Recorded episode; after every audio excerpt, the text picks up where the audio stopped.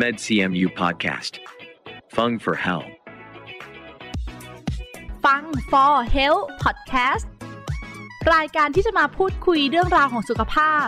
และแบ่งปันประสบการณ์จากแพทย์ผู้เชี่ยวชาญ ในสาขาต่างๆ ของคณะแพทยศาสตร์ มหาวิทยาลัยเชียงใหม่ เพราะสุขภาพที่ดีเริ่มได้จากตัวเรา สวัสดีค่ะ ขอต้อนรับทุกท่านเข้าสู่ฟัง For Health Podcast รายการที่จะมาพูดคุยเรื่องราวของสุขภาพนะคะ แล้วก็แบ่งปันประสบการณ์จากแพทย์เฉพาะทางในสาขาต่างๆ ของคณะแพทยศาสตร์ มหาวิทยาลัยเชียงใหม่ค่ะ อยู่กับดิฉัน ฟ้าธัญลักษณ์สดสวย นักประชาสัมพันธ์ คณะแพทยศาสตร์ มหาวิทยาลัยเชียงใหม่ พอดแคสต์นะคะ ก็เป็นอีกหนึ่งช่องทางที่คณะแพทย์มอชอจัดทำขึ้น เพื่อให้ผู้ที่ชื่นชอบในการฟัง และรักในการดูแลสุขภาพนะคะ ได้เข้าถึงข้อมูลที่ถูกต้องในการดูแลตัวเองและคนที่คุณรักค่ะ คุณผู้ฟังคะเรื่องที่จะมาพูดคุยกันเป็นเรื่องของโซเดียมค่ะ โซเดียมเป็นอีกหนึ่งภัยร้ายที่ไม่ควรมองข้ามเลยนะคะ ถึงแม้ว่าทุกวันนี้เราจะมีการรณรงค์ เพื่อสร้างความตระหนักด้านสุขภาพออกมาให้เห็นอยู่เรื่อยๆนะคะ เช่นเรื่องใกล้ตัวของผู้บริโภคทั้งเรื่องของการลดการกินหวานมันเค็มค่ะ ถึงแม้ว่าเราจะทราบดีว่าสิ่งเหล่านี้ หากรับในปริมาณที่มากเกินกว่าร่างกายต้องการ ก็ย่อมส่งผลต่อสุขภาพนะคะ อีกทั้งยังเป็นสาเหตุของการเกิดโรคต่างๆ ตามมาได้อีกมากมายค่ะ แล้ววันนี้เราจึงมาพูดคุยกับนักโภชนาการถึงเรื่องของโซเดียมกันนะคะ เราอยากจะรู้ค่ะว่าโซเดียมในแหล่งอาหารธรรมชาติเนี่ยหาได้จากที่ไหน โซเดียมเนี่ยคืออะไร แล้วทำลายสุขภาพของเราได้ยังไงบ้าง รวมถึงการนำไปสู่โรคต่างๆ เนี่ยโรคอะไรบ้าง ซึ่งวันนี้ค่ะผู้ที่มาให้ข้อมูลกับเราท่านพร้อมที่จะพูดคุยกันแล้วนะคะ ขอต้อนรับคุณนลมิตบ้านคุ้ม นักโภชนาการ งานโภชนาการ โรงพยาบาลมหาราชนครเชียงใหม่ คณะแพทยศาสตร์มหาวิทยาลัยเชียงใหม่ค่ะ สวัสดีค่ะ คุณเคนสวัสดีครับ คุณเคนคะไม่เจอกันหลายอาทิตย์เลยนะคะ เชื่อว่าคุณผู้ฟังหลายท่านเนี่ยต้องรอ EP ที่จะได้พบกับนักโภชนาการอีกครั้งหนึ่งแล้วเรื่องที่มาคุยกันเนี่ยเป็นอีกเรื่องหนึ่งที่ฮิตมาก ๆ เลยคำว่าโซเดียม ก่อนอื่นเราอยากจะทำความรู้จักก่อนเลยค่ะว่าโซเดียมคืออะไรคะจริงๆแล้วนะครับ โซเดียมก็เป็นเกลือแร่ ที่มีความสำคัญต่อร่างกายนะครับ จะทำหน้าที่ในการควบคุมความสมดุลของความเป็นกรดและด่างในร่างกายค่ะแล้วก็ควบคุมการเต้นของหัวใจรวมไปถึงชีพจรครับคุณฟ้าโอ้นี่คือความข้อดีของเขาเลย คือเป็นลยะะฟังก์ชันการทำงานของเกลือโซเดียมครับ เพราะฉะนั้นเราก็จำเป็นที่ต้องกินโซเดียมอยู่นะ เกลือโซเดียม ใช่ครับ ค่ะ แต่อาจจะต้องรับประทานในปริมาณที่เหมาะสม แล้วก็เกลือโซเดียมเนี่ยก็จะมีผลต่อความดันเลือด และการทำงานของเส้นประสาทและระบบของกล้ามเนื้อครับ แล้วก็ร่างกายของเราเนี่ยก็จะได้รับโซเดียมจากการบริโภคอาหารเป็นส่วนใหญ่ครับค่ะซึ่งเกลือโซเดียมเนี่ยก็จะมีรสชาติเค็ม แล้วก็มักจะใช้ในการปรุงประกอบ รวมไปถึงถนอมอาหารครับคุณเคนคะแล้วแบบนี้ในปริมาณที่เหมาะสมเนี่ยในแต่ละช่วงวัยเนี่ยเป็นยังไงบ้างคะ ครับสำหรับคำแนะนำของกรมควบคุมโรคนะครับ ก็แนะนำให้คนทั่วไปเลยนะครับ ไม่ควรจะบริโภคโซเดียม เกินวันละ 2,000 มิลลิกรัม หรือเทียบเท่ากับเกลือแกงโซเดียมคลอไรด์อะไม่ควรจะเกินวันละ 1 ช้อนชาครับเกลือหนึ่งช้อนชาเล็กๆ เท่านั้นใช่ต่อวันใช่นะะครับ ที่สามารถเติมเพิ่มในจานอาหารของตนเองครับอืมนี่ขนาดเรายังพูดถึงในมื้ออาหารถ้านึกถึง เครื่องปรุงที่ตักนี่ก็น่าจะหนักน่าดูเลยนะคะ แล้วในช่วงวัยล่ะคะ แตกต่างกันไหมคะ คุณเคนคะจริง ๆ แล้วในแต่ละช่วงวัยก็ไม่ได้แตกต่างกันมากครับ ขึ้นอยู่กับภาวะสุขภาพของแต่ละคนครับสำหรับช่วงวัยคนทั่วไปที่ยังสุขภาพดีก็คือ ไม่ควรจะบริโภคเกิน 2,000 มิลลิกรัมต่อวัน แต่สำหรับผู้ที่มีกลุ่มโรคประจำตัวที่เป็นโรค NCD เนาะโรคไม่ติดต่อเรื้อรังนะครับ ไม่ว่าจะเป็น โรคเบาหวาน โรคความดันโลหิตสูง โรคไขมันในเลือดสูงนะครับ อาจจะต้องมีการจำกัดปริมาณเกลือโซเดียม หรือว่าโซเดียมอะไม่ควรจะเกิน 1,500 มิลลิกรัมต่อวันครับ จากการสำรวจของกรมอนามัย ร่วมกับสถาบันโภชนาการศาสตร์ มหาวิทยาลัยมหิดล พบว่าคนไทยส่วนใหญ่รับประทานโซเดียมมากถึง 2 เท่าของปริมาณที่แนะนำครับ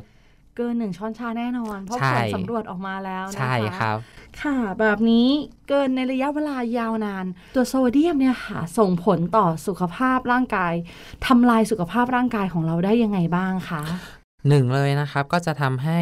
เกิดการคั่งของเกลือและน้ำในอวัยวะต่างๆ ครับคุณฟ้าค่ะ ซึ่งคนทั่วไปที่มีสุขภาพแข็งแรงนะครับ ไตก็สามารถที่จะกำจัดเกลือและน้ำส่วนเกินได้ทัน แต่ในทางกลับกันสำหรับผู้ที่เป็นผู้ป่วยนะครับ โรคไตเรื้อรัง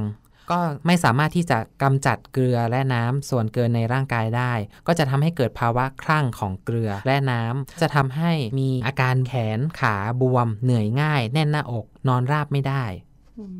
แล้วแบบเนี้ยค่ะ ถ้าเราทานโซเดียมมาก ๆ ที่เราเคยได้ยินกันว่าจะทำให้ตัวบวม อันนี้จริงไหมคะ อันนี้เป็นเรื่องจริงครับ โดยปกติแล้วโซเดียมก็จะทำหน้าที่ควบคุมสมดุลของเหลวในร่างกาย หากเรารับประทานโซเดียมมากเกินไป ร่างกายก็จะดูดซึมเก็บน้ำไว้ที่ใต้ผิวหนังมากขึ้นทำให้เกิดอาการบวมน้ำได้ครับ ค่ะ แล้วยังมีอีกไหมคะ ทำให้เกิดภาวะความดันโลหิตสูงครับ โดยเฉพาะกลุ่มของผู้สูงอายุ กลุ่มผู้ป่วยโรคไตเรื้อรัง คนอ้วน และผู้ป่วยโรคเบาหวานครับ การที่มีภาวะความดันโลหิตสูงมากๆ เนี่ยก็จะเกิดผลเสียต่อระบบหลอดเลือดต่างๆ อวัยวะต่างๆ เช่น หัวใจ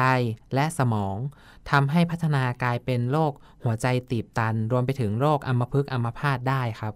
เมื่อมีภาวะของการคลั่งของน้ำและความดันโลหิตสูงแล้วนะครับ ก็จะทำให้ไตอะทำงานหนักเพิ่มมากขึ้นค่ะและแน่นอนสุดท้ายแล้วผลที่ตามมาครับ ก็จะทำให้มีความดันในหน่วยไตสูงขึ้น และเกิดการรั่วของโปรตีนในปัสสาวะมากขึ้นนอกจากนี้ยังกระตุ้นทำให้ร่างกายสร้างสารบางอย่าง มีผลทำให้ไตเสื่อมเร็วขึ้น ก็คือตัวของโซเดียมเนี่ยทำให้เกิดโรคเรื้อรังต่างๆตามมามากใช่เลยครับ ไปจนถึงโรคเรื่องของไตใช่ครับค่ะโรคแทรกซ้อนที่ว่าคือโรคไตวายเรื้อรัง โอ้โหไปจนถึงจุดที่น่ากลัวที่สุดเลยนะคะใช่ครับ เราอาจจะคิดว่าเป็นเรื่องเล็กๆ เองนะ แค่กินโซเดียมเนี่ย ไม่น่าจะรุนแรงถึงขั้นเป็นโรคเรื้อรังอะไรตามมาได้แต่ครับเป็นภัยร้ายจริง ๆ ภัยเงียบจริง ๆ นะ เพราะมันมีการสะสม เราอาจจะบริโภคเค็มจนชินมาตั้งแต่เด็กอะค่ะใช่อาจจะครับรู้สึกว่าไปกินรสชาติที่บ้านเพื่อนหรือว่าอาหารที่เพื่อนปรุงเนี่ย เอ๊ะทำไมต่างจากของเราจังเลย เพราะฉะนั้นละค่ะ โซเดียมเองเขาก็มีข้อดีของเขาอย่างที่นักโภชนาการกล่าวมานะคะ ในมุมของนักโภชนาการแล้วอะค่ะ เราจะอยากจะรู้ในเรื่องของอาหารการกินอย่างแน่นอนค่ะ ก็เลยอยากจะรู้นะคะว่าสำหรับโซเดียมเนี่ยอยู่ในอาหารชนิดใดบ้างคะครับ จริงๆ แล้วเราสามารถแบ่งออกเป็นกลุ่มอาหารต่างๆ เนาะกลุ่มแรกเลยนะครับ ที่เจอก็คือกลุ่มอาหารที่มีอยู่ในตามธรรมชาติครับคุณฟ้าค่ะมักพบปริมาณโซเดียมนะครับ อยู่ในพวกกลุ่มของอาหารโปรตีนก็คือ เนื้อหมู เนื้อไก่ เนื้อวัว นมและไข่ค่ะก็จะมีปริมาณโซเดียมสูงจา นะกครัธบรรมชาติมาแล้วจากธรรมชาติอยู่แล้วค่ะครับ แต่ก็ไม่ได้ว่าสูงเยอะนะครับค่ะก็คือสามารถพบได้เนาะในหนึ่งหน่วยบริโภคเนี่ยอาจจะมีอยู่ไม่เกิน 100 มิลลิกรัมหนึ่งหน่วยบริโภคนี่ก็ประมาณ 100 กรัมครับของเนื้อสัตว์มหรือว่าเนื้อหมูเนื้อไก่อย่างเงี้ยหนึ่งขีดอะถ้าคืออย่างเงี้ยคุณผู้ฟังที่ฟังอยู่นะคะ ถ้าแต่ละมื้ออาหารของท่านที่ท่านทานเนี่ยหน่วยบริโภคท่านเหมาะสมอยู่แล้ว ไม่เกินนี้ 100 กรัมใช่หรือว่าเนื้อสัตว์ 1 ขีด ใช่ ก็คือโซเดียมเหมาะสมแล้ว ถูกต้องครับค่ะก็คือเหมือนเรากินตามหลักที่เคยแนะนำกันไปเนาะว่าสามารถจะทานเนื้อสัตว์ได้มื้อละ 1 ฝ่ามือ 100 กรัมต่อมื้อใช่ไหมครับ ซึ่งในนั้นอะก็จะมีปริมาณของโซเดียมอยู่ 100 มิลลิกรัม ถัดมาครับก็จะเป็นกลุ่มของพวกถั่วเมล็ดแห้งธัญพืชครับที่ไม่ผ่านการแปรรูปนะครับ ต้องย้ำก่อน แบบธรรมชาติมาเลยธรรมชาติเลยเนาะก็จะเป็นพวกถั่วเหลืองถั่วเขียวถั่วแดงอย่างเงี้ยครับเนาะปริมาณก็คือ 1 ฝ่ามือหรือว่า 1 อุ้งมือครับก็จะมีพวกเกลือโซเดียมอยู่ไม่เกิน 50ถึง100 มิลลิกรัม ก็เหมาะสมใช่เพราะใช่ว่าวันหนึ่งเนี่ยเราบริโภคได้ 2,000 ไม่เกินนี้ ใช่แล้วครับ แต่ในมื้ออาหารเนี่ยถ้าเราจัดเซตดีๆแล้ว เราก็จะได้รับปริมาณโซเดียมอยู่ไม่เกิน 200ถึง500 มิลลิกรัมอืค่ะใน 1 วันนะครับค่ะจากอาหารในกลุ่มธรรมชาติอาหาร 5 หมู่ที่เราบริโภคอยู่ เข้าใจได้ง่ายมาก ๆ เลยค่ะอืมยิ่งมองเห็นภาพจานอาหารใช่การคจัรัดบจานอาหารเนี่ยดูเหมาะสมมาก ๆทำให้เรานึกภาพปริมาณโซเดียมง่ายขึ้นเลยนะคะ นอกจากนี้ยังมีแหล่งอาหารไหนอีกบ้างคะครับ กลุ่มที่2นะครับกลุ่มถัดมาก็คือกลุ่มของอาหารที่ผ่านการแปรรูปหรือผ่านการถนอมอาหารนะครับค่ะยกตัวอย่าง เช่น อาหารกระป๋องทุกชนิดเลย ที่บรรจุอยู่ในกระป๋อง หรือ อาหารแบบพวกกึ่งสำเร็จรูปค่ะเช่นก็จะเป็นพวกบะหมี่บะหมี่กึ่งสำเร็จค่ะรูป โจ๊กกึ่งสำเร็จรูป รวมไปถึงพวกขนมถุงกรุบกรอบ หรือถ้าเป็นพวกเนื้อสัตว์ที่ผ่านการถนอมอาหาร เช่น เนื้อเค็ม ปลาเค็ม ปลาล้าค่ะอ่าครับ รวมไปถึงพวกไข่แดงเค็มของโปรดทั้งนั้นเลย ใช่ครับ รวมไปถึงพวกผักและผลไม้ที่ผ่านการหมักดองทุกชนิดเลยครับ ที่นักโภชนาการพูดมานะคะ เชื่อว่าคุณผู้ฟังทุกท่านเนี่ยได้ยินแล้วก็เอ๊ะของโปรดเลย อันนี้ใช่เลยเมนูนี้ทานบ่อย ในเมนูนั้นน่ะอาจจะทำให้คุณผู้ฟังเอะใจขึ้นมาว่า เราบริโภคนะ แต่เป็นประจำหรือเปล่า ถ้าเป็นประจำเนี่ยทำให้รู้เลยค่ะว่าท่านเนี่ยอาจจะเสี่ยงแล้วนะ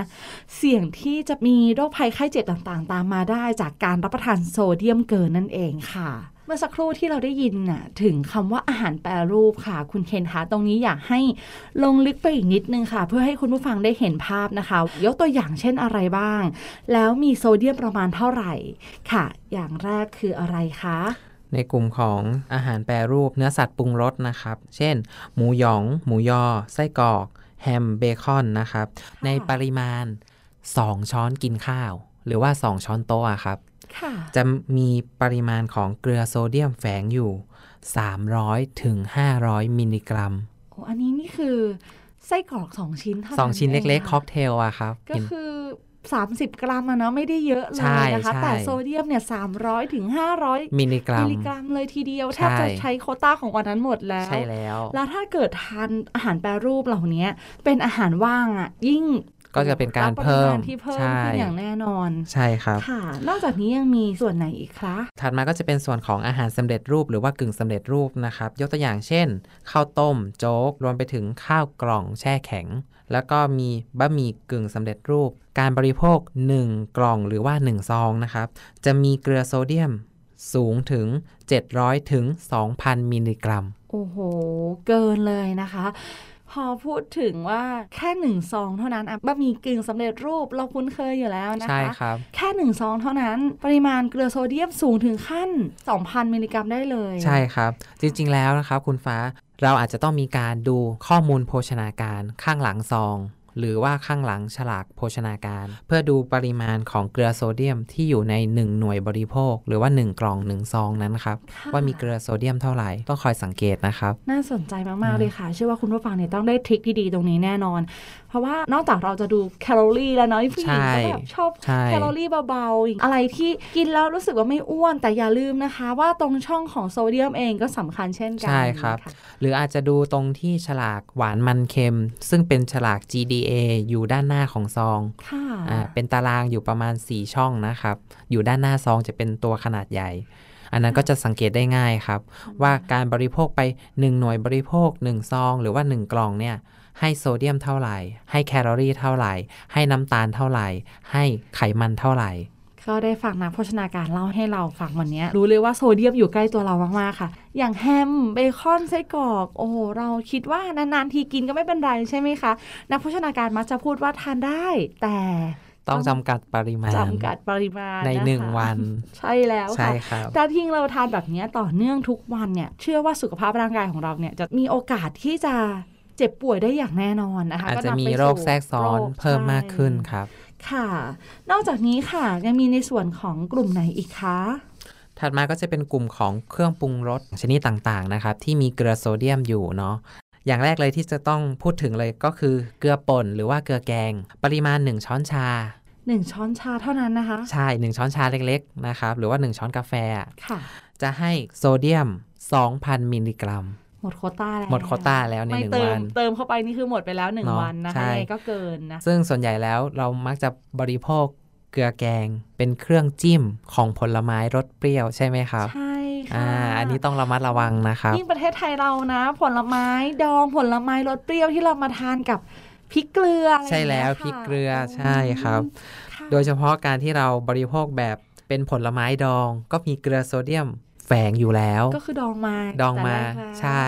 แล้วก็ยังมาจิ้มกับพริกเกลืออีกอืมโซเดียมก็เพิ่เพิ่มไปเป็นโซเดียมเข้าไปอีก2เท่า double เข้าไปอีกค่ะถ้าไม่ได้มานั่งคุยกับนักโภชนาการเนี่ยเรามองข้ามเลยนะคะ เราก็จะทานอย่างเพลินๆ แล้วก็ โอ้ หมดถุงได้เลยพริกเกลือหนักๆ จิ้มหนักๆ แต่พอได้คุยแบบเนี้ย เรารู้แล้วล่ะค่ะว่า ถ้าเราลดหรือควบคุมได้อะน่าจะส่งผลดีต่อสุขภาพมาใช่กกครัว่าบค่ะอะ ข้อแรกเป็นเกลือไปแล้วค่ะ ถัดมาครับข้อที่ 2 เลยก็คือ น้ำปลา 1 ช้อนโต๊ะหรือว่า 1 ช้อนกินข้าว ปริมาตร 45 มิลลิลิตร จะให้เกลือโซเดียมสูงถึง 1,350 ถึง 1,400 มิลลิกรัมอืมเยอะไหมครับ เยอะมากเลย แล้วเราชอบปรุงอะไรที่ใส่น้ำปลาเข้าไปด้ใช่วยนะคะหรือแม้แต่อาหารตามสั่งเราก็จะต้องมีการราดพริกน้ำปลาใช่ไหมครับ ใช่ เป็นของที่ต้องคู่กันอ่าเราต้องเติมความเค็มความเผ็ดเข้าไป โอ้พอฟังว่าในเครื่องปรุงต่างๆ แล้วเริ่มรู้สึกว่าโควต้าเราจะหมดแล้วนะคะ มื้อเที่ยงนี้นะคะ ก็อย่างที่บอกนะครับว่าโซเดียมอยู่รอบตัวเราค่ะถัดมาครับก็จะเป็นส่วนของเครื่องปรุงรสเนาะยกตัวอย่างก็จะมีตัวของซีอิ๊วขาวครับ 1 ช้อนโต๊ะก็จะให้โซเดียม 1,200 มิลลิกรัม แล้วก็ถัดมาก็จะเป็นตัวของซอสถั่วเหลืองค่ะอ่า1ช้อนโต๊ะนะครับ ก็จะมีเกลือโซเดียมถึง 1,100 มิลลิกรัม ถึง 1,200 มิลลิกรัมครับ ก็คือ 1,000 up กันทั้งนั้นใช่แล้วเลยนะคะเครื่องปรุงเนี่ยพอได้พูดคำว่าเครื่องปรุงเข้ามาเนี่ยหนึ่งช้อนโต๊ะหนึ่งช้อนชา ก็ปริมาณโดดไปเยอะมากแล้วค่ะ ถัดมาก็จะเป็นตัวของซอสปรุงรสเนาะอย่างเช่น ซอสมะเขือเทศ ซอสพริกนะครับแล้วก็จะมีซอสหอยนางรมเนาะค่ะปริมาณ 1 ช้อนโต๊ะเนี่ย ก็จะให้เกลือโซเดียมตั้งแต่ 200 มิลลิกรัม ถึง 500 มิลลิกรัมครับ พูดถึงซอสอะเราบางทีไม่ได้ใส่แค่หนึ่งช้อนนะอาจจะเราใส่ยอะเป็นมาก1ทัพพีโอ้โหสุดท้ายเลยนะครับ ก็จะเป็นพวกกลุ่มของน้ำจิ้ม ยกตัวอย่างเช่น น้ำจิ้มไก่ น้ำจิ้มบวยค่ะน้ำจิ้มสุกี้ปริมาณ 1 ช้อนโต๊ะ จะให้เกลือโซเดียมแฝงอยู่ 300ถึง400 มิลลิกรัมครับ ค่ะ ตอนนี้เรามาถึงกลุ่มที่ 3 แล้วนะคะ ก็คือเรื่องของเครื่องปรุงชนิดต่างๆใช่เชื่อว่าผู้ฟังหลายท่านเนี่ยเริ่มหันไปมองรอบตัวแล้วแหละว่า อันไหนไม่เกินบ้าง นอกจากนี้ยังมีกลุ่มไหนอีกบ้างคะคุณเคนคะ กลุ่มที่มีการเติมเบกกิ้งโซดาหรือว่าผงฟูนะครับ เป็นขนมก็จะเป็นกลุ่มของขนมปังขนมเบเกอรี่ ยกตัวอย่างก็คือพวกเค้กคุกกี้แพนเค้กแล้วก็แป้งสำเร็จรูปต่างๆ จะมีการเติมผงฟู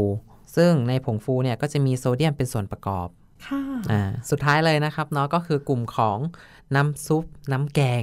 อันนี้เป็นปริมาณคร่าวๆนะครับ จากการสำรวจเนาะพบว่า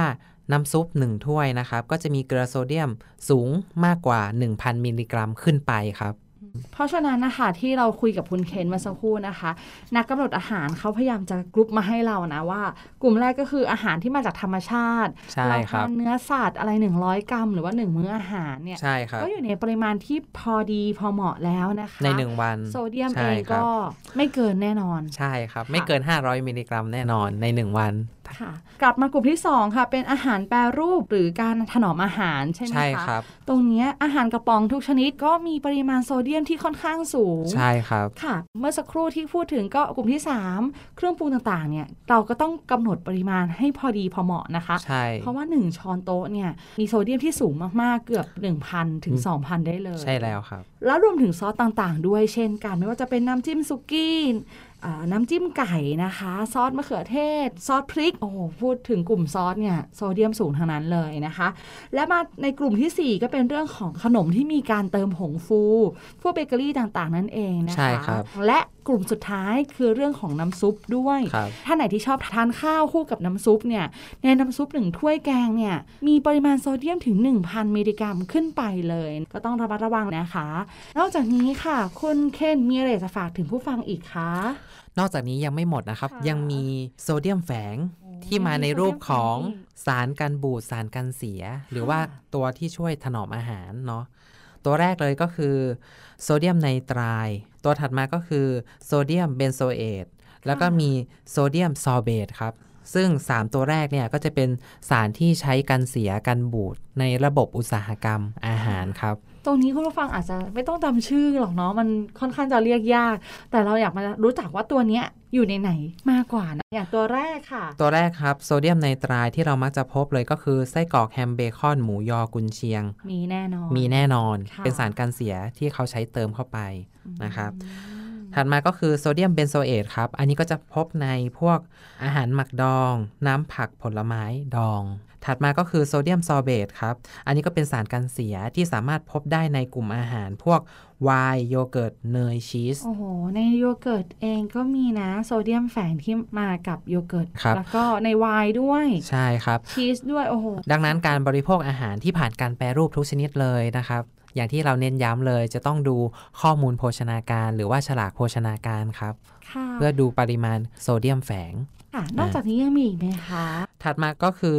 โซเดียมอันจิเนตครับ อันนี้เป็นสารคงตัวครับ ที่เราจะพบในกลุ่มอาหาร พวกเจลลี่ ไอศครีม เส้นแก้ว เครื่องดื่มที่มีความข้นหนืดต่างๆนะครับอ่าอาจจะเป็นพวกซุปอย่างนี้นะครับ อาจจะต้องดูฉลากโภชนาการค่ะเพิ่มเติมเนาะว่ามีปริมาณโซเดียมแฝงมาทั้งหมดเท่าไหร่ แล้วก็ตัวสุดท้ายเลยครับคุณฟ้าค่ะอันนี้อยู่ คู่กับครัวไทยมาอย่างยาวนาน นั่นก็คือโมโนโซเดียมกลูตาเมตอืมหรือว่าที่เรารู้จักกันดีเลยก็คือผผงงชูชูรรสสนะครับ ซึ่งการบริโภคเกลือโซเดียมที่เกินจากปริมาณที่แนะนำในหนึ่งวัน ก็จะนำไปสู่โรคแทรกซ้อนต่างๆ ตามมาได้ เริ่มตั้งแต่โรคความดันโลหิตสูง แล้วก็สามารถพัฒนาเป็นกลุ่มโรคหัวใจและหลอดเลือด โรคสมอง นะครับ แล้วก็สุดท้ายแล้วที่เรากลัวที่สุดเลยนะครับ ก็คือกลุ่มโรคไตวายเรื้อรัง ค่ะ ไม่ใช่เรื่องเล็กเลย ยิ่งได้พูดคุย ยิ่งรู้เลยว่าเป็นภัยเงียบที่อยู่ใกล้ตัวเรามาก ๆ เลยนะคะ สุดท้ายนี้ค่ะ เราอยากจะรู้ในมุมของนักกำหนดอาหารนักโภชนาการค่ะ เขาต้องให้ทริคเราแน่นอนว่า เราจะต้องทำยังไงถึงจะลดโซเดียมได้ อย่างแรกเลยนะครับ เราจะต้องกินตามตัวเลข 661 ก็คือการกินหวานมันเค็ม สามารถบริโภคเกลือแกงใน 1 วันไม่ควรจะเกิน 1 ช้อนชานะครับ หรือว่าเป็นพวกเครื่องปรุงรสซอสซีอิ๊วไม่ควรจะเกิน 1 ช้อนโต๊ะ แล้วก็ข้อ 2 เลยนะครับก็คือ การไม่เติมเพิ่มไม่เติมเครื่องปรุงรส ไม่เติมพริกน้ำปลาหรือว่าน้ำจิ้มต่างๆนะครับ ถัดมาก็คือการที่เราไม่ซดน้ำซุปน้ำแกงเพิ่มครับ อาจจะเป็น คำพูดสั้นๆเลยเนาะก็คือกินเนื้อเหลือน้ำอย่างน้ำซุปก็กินเนื้อไปนะเหลือน้ำไว้ดีกว่าเพราะว่าน้ำเนี่ยอาจจะโซเดียมสูงนั่นเองใช่นะะครับก็เป็นทริคที่เราค่อยๆ ปรับใช้ไปนะเชื่อว่าอย่างคนที่ติดการซดน้ำซุปคู่กับข้าวอย่างเงี้ยต้องทานคู่กันเนี่ยแน่นอนว่าปริมาณโซเดียมในตัวของท่านเนี่ยบวกขึ้นเรื่อยๆใช่ครับถ้าในระยะสั้นก็ไม่ค่อยน่าห่วงค่ะ แต่ว่าจนถึงตอนเนี้ยเราอาจจะบริโภคมากเกินทุกทุกวัน จากเล็กๆน้อยๆในแต่ละวันเนี่ยกลายเป็นนำไปสู่โรคเรื้อรังต่างๆ ตามมาได้ ใช่ครับ ก็ส่งผลต่อสุขภาพเช่นกัน วันนี้โชคดีมากๆเลยค่ะ ที่เราได้มาพูดคุยกับนักโภชนาการนักกำหนดอาหารนะคะทำให้เราได้มาโฟกัสในมื้ออาหารของเราอีกครั้งหนึ่งค่ะ นอกจากการจัดจานบริโภคที่ว่าสำคัญแล้ว การรับประทานโซเดียม หรือว่าการที่ได้รับโซเดียมแฝงเนี่ยเป็นอีกหนึ่งสิ่งที่เรามองข้ามไม่ได้เลย เพราะเป็นภัยเงียบที่อยู่รอบตัวเรานะคะ ซึ่งวันนี้ค่ะเวลาของเราก็หมดแล้วนะคะ ต้องขอบคุณคุณเคนมากๆเลยค่ะ สวัสดีค่ะ สวัสดีครับ และขอขอบคุณผู้ฟังทุกท่านที่อยู่ด้วยกันตรงนี้ค่ะ นอกจากนี้นะคะ ผู้ฟังยังสามารถติดตามข่าวสารของคณะแพทยศาสตร์ มหาวิทยาลัยเชียงใหม่ ได้อีกหลากหลายช่องทางค่ะ ไม่ว่าจะเป็นบนเว็บไซต์ Facebook YouTube Twitter Telegram Instagram Podcast เพียงพิมพ์คำที่ช่องค้นหาว่า med cmu นะคะ med cmu เพียงเท่านี้ค่ะ ก็จะมีข้อมูลเกี่ยวกับการดูแลสุขภาพอีกมากมายเลยค่ะสำหรับวันนี้นะคะ ต้องลาทุกท่านไปก่อน ครั้งหน้าจะเป็นเรื่องอะไร อย่าลืมติดตามกันต่อนะคะ สวัสดีค่ะ MedCMU Podcast. Fung for Health. เพราะสุขภาพที่ดี เริ่มได้จากตัวเรา